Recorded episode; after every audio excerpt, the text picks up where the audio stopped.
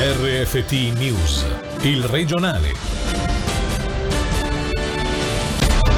Il Lugano a Gio Mansueto si chiude l'era Renzetti che lascia definitivamente il club dopo 11 anni di presidenza. Per Renzetti una partita vinta ai supplementari. 2 milioni di danni stimati e ricostruzione non prima di Natale. Il municipio di Bellinzona fa il punto sul centro scolastico Palazzo di Giubiasco, distrutto a causa del maltempo. Il velodromo Ticino sorgerà a Tenero e non a Losone. Ad anticiparlo a Radio Ticino è Fabio Schnellman. Per il presidente di Ticino Cycling il sogno è realizzarlo per il 2024. Buonasera dalla redazione. L'obiettivo a breve termine è vincere la Coppa, poi il campionato. Il Lugano non è mio, è nostro. Si è presentato così Gio Mansueto, nuovo proprietario dell'FC Lugano, già attivo nel mondo del calcio degli Stati Uniti, essendo titolare dei Chicago Fire. Dopo aver ringraziato Angelo Renzetti, tutto lo staff bianconero, ricordando Marco Borradori, grande sostenitore del club, ha spiegato perché ha voluto investire proprio nel Lugano Calcio. Uh, the Swiss League, very competitive. Uh, the city of Lugano, a very beautiful city. Uh, and so everything aligned. You know, we um, Ho scelto Lugano perché il campionato è molto competitivo e la città è bellissima. Faccio spesso affari in Svizzera, un posto fantastico per il business, dove c'è trasparenza. Inoltre diverse persone attive per i Chicago Fire sono svizzere e hanno visto questa grande occasione per rilevare il club. Sono molto felice che l'affare sia andato in porto. L'obiettivo è vincere il campionato, una cosa probabilmente realizzabile a corto termine visti i budget di squadre come Young Boys e Basilea, ma realizzabile a lungo termine. A breve termine possiamo puntare a un obiettivo più realistico come la Coppa Nazionale. Vedremo quanto lontano potremo arrivare, comunque per me è impossibile essere coinvolto in un progetto senza avere come obiettivo la vittoria finale. Dobbiamo investire nella squadra, crescere di anno in anno, questo dà entusiasmo a me e ai tifosi. Uh, that excites me. I think it would excite the fan base, build the fan base. A prendere la parola anche l'ormai ex presidente Angelo Renzetti che ha definito la cessione della società una partita vinta ai supplementari e di grande importanza per tutto il Ticino sportivo e tra i ringraziamenti e la commozione generale non è mancato un forte appello per la realizzazione del polo sportivo.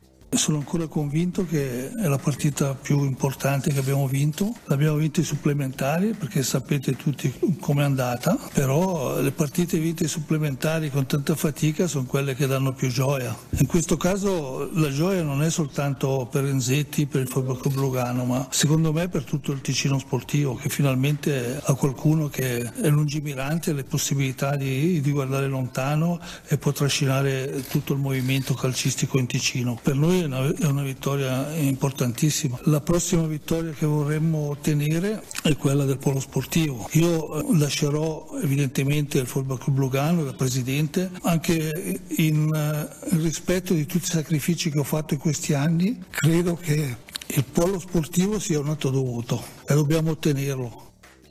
Angelo Renzetti cede dunque la presidenta Martin Blaser che sarà il nuovo presidente esecutivo. Per lui fondamentali per costruire una società forte sono soprattutto tre parole che iniziano con la C. Sentiamolo.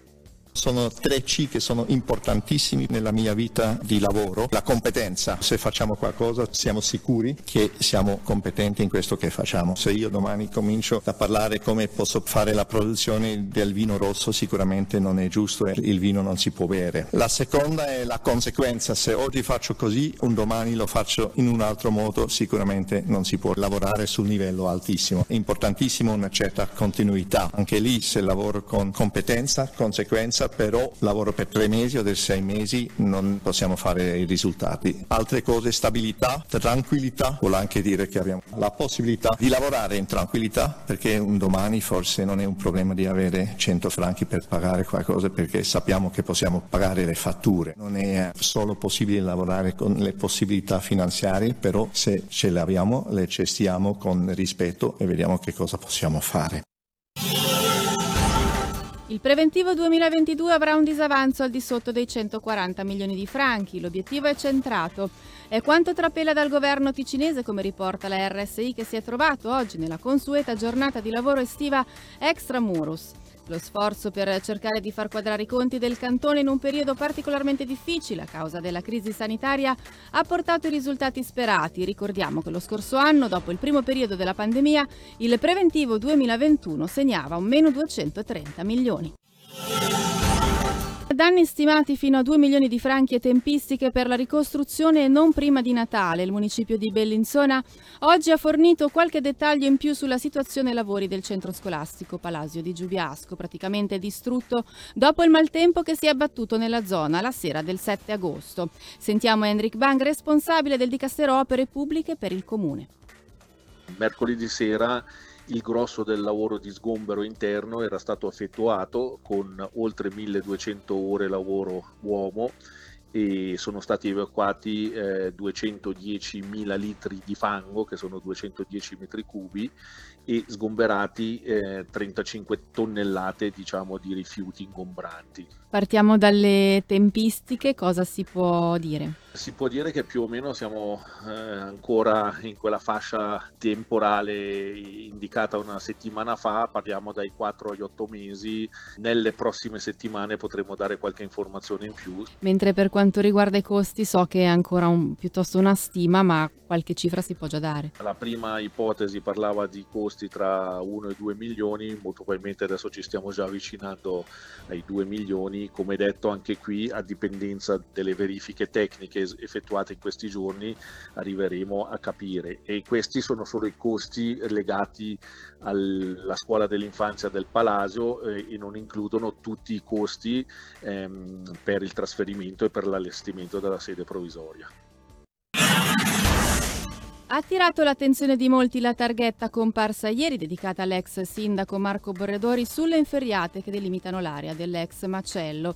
Il responsabile del gesto, contattato dal CDT, ha affermato che voleva essere un omaggio. Per i dettagli sentiamo Angelo Chiello.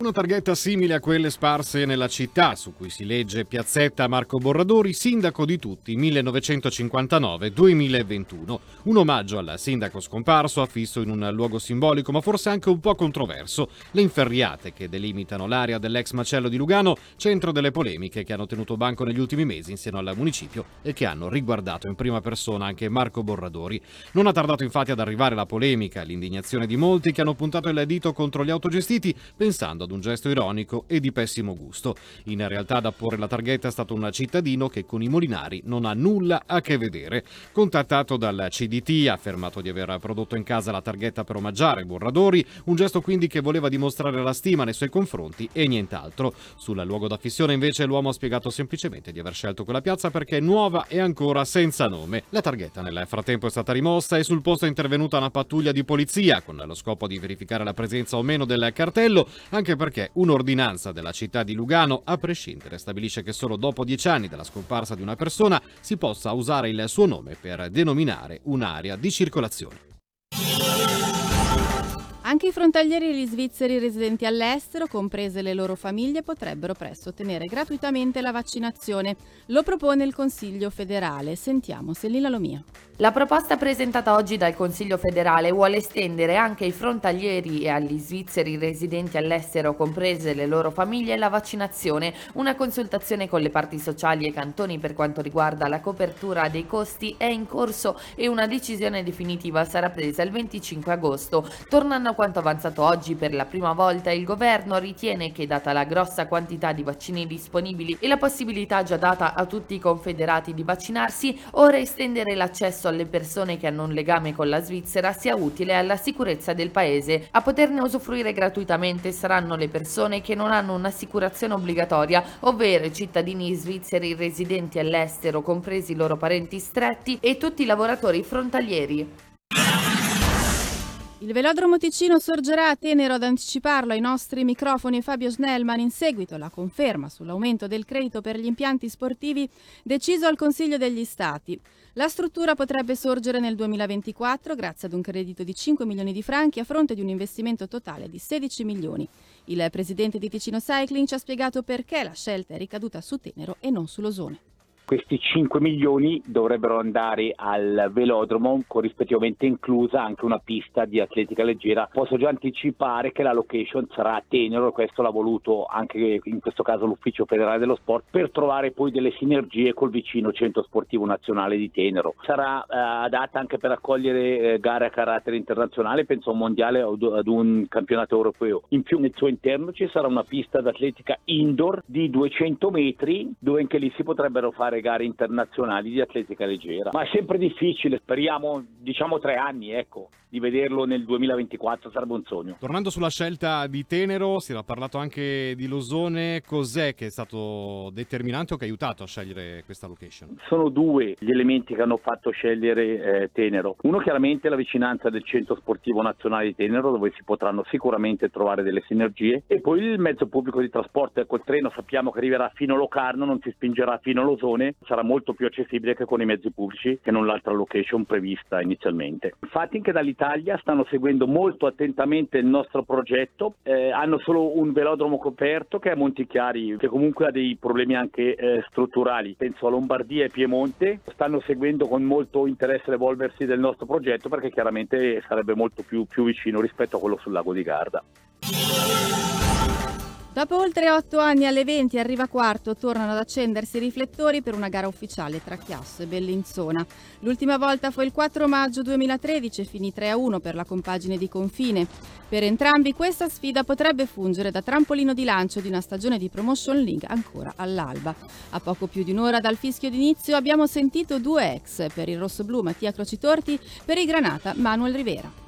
Era un dispiacere vedere Bellinzona giocare in categorie che non gli appartengono. Oggi è il giorno che il Bellinzona rientra a fare questi derby qua che sono le partite che in Ticino i ticinesi sentono di più. I derby sono tutti uguali, io ho giocati con la maglia del Lugano, con la maglia del Chiasso. Quello che fa la differenza è la cornice di pubblico. Gli ultimi derby sono stati molto belli perché c'era tanto antagonismo visto che tanti ex Ossoblu erano andati a Bellinzona come Daniele Rus, Gaston Magnetti Michael Perrier portati da Raimondo Ponte che erano ex allenatori. C'era tantissima rivalsa, quella voglia di fare vedere che non dovevano lasciare Chiasso per andare a Bellinzona, dunque li ricordo piacere perché erano andati tutti bene, mi ricordo 3-1 a Chiasso, dove giocava anche a Cagliacchi nel Bellinzona, comunque qualche sonora sconfitta c'era stata, una volta abbiamo perso al 92esimo su un fallo di rigore che aveva fatto Diuric. Sono stati dei derby sempre combattivi, quando giochi soprattutto con una squadra che sai che nel tuo cantone la rivalità che c'è, la gente che si conosce, cerchi di dare qualcosina in più e visto così tanto tempo che non si gioca un derby, credo che ambedue le parti abbiano una gran voglia di far farsi vedere e riportare i tre punti a casa. I derby importanti sono stati quello al comunale, mi ricordo un vento terribile, abbiamo vinto 1-0, se non erro fatto col Cristianiano. Per il Bellinzone e per noi bellinzonesi dopo tutti questi anni di calvario nelle leghe che non appartenevano all'associazione calcio Bellinzona, vedere già che si inizia a respirare un po' un calcio che conta, credo che sia una gran bella cosa. Mi auguro che sia solo il primo passo, l'associazione calcio Bellinzona dovrebbe stare tra la Serie B e la Serie A perché sempre gente di Bellinzona e la tradizione che ha questa squadra credo che lo merita. E questa era la nostra ultima notizia dalla redazione. Grazie per l'attenzione. Buona serata. Il regionale di RFT, il podcast su www.radioticino.com.